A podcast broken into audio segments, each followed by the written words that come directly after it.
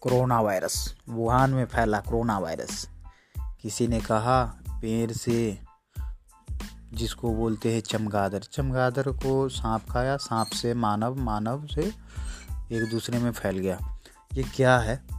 ये मानव और कच्चा मांस खाया वहाँ वुहान शहर में, चाइनीज़ लोग, और ये कोरोना वायरस फैल गया।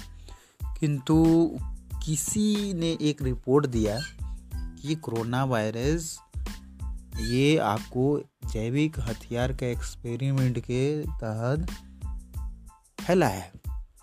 वाकई में असलियत है क्या? ये तो अभी क्लियर नहीं है, लेकिन एक संदेहास्पद स्थिति उत्पन्न है।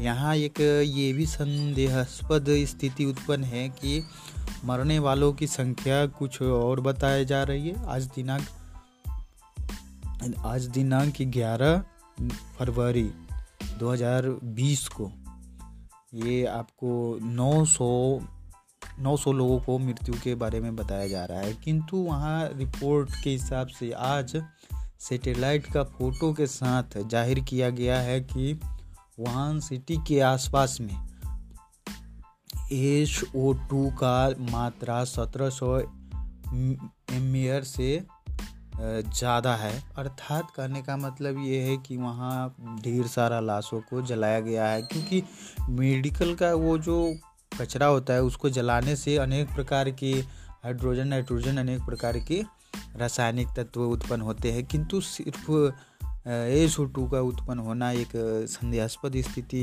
ज़ाहिर करता है। दूसरा नंबर बात यह है कि अभी स्थिति काबू में बताया जा रहा है, लेकिन एक संदेहास्पद स्थिति है। पहले रिपोर्ट ये आया था, दो दिन पहले रिपोर्ट ये आया था कि पहले सांस से एक दूसरे में ये कोरोना वायरस फैल रहा है। किंतु अभी सांस की स्थिति नहीं है। अभी वायु में बताया जा रहा है रिपोर्टिंग कि वायु में ही बैक्टेरियस या फिर जीवाणु वायरस जो भी है, वो फैल रहा है और एक दूसरे में संक्रमित कर रहा है।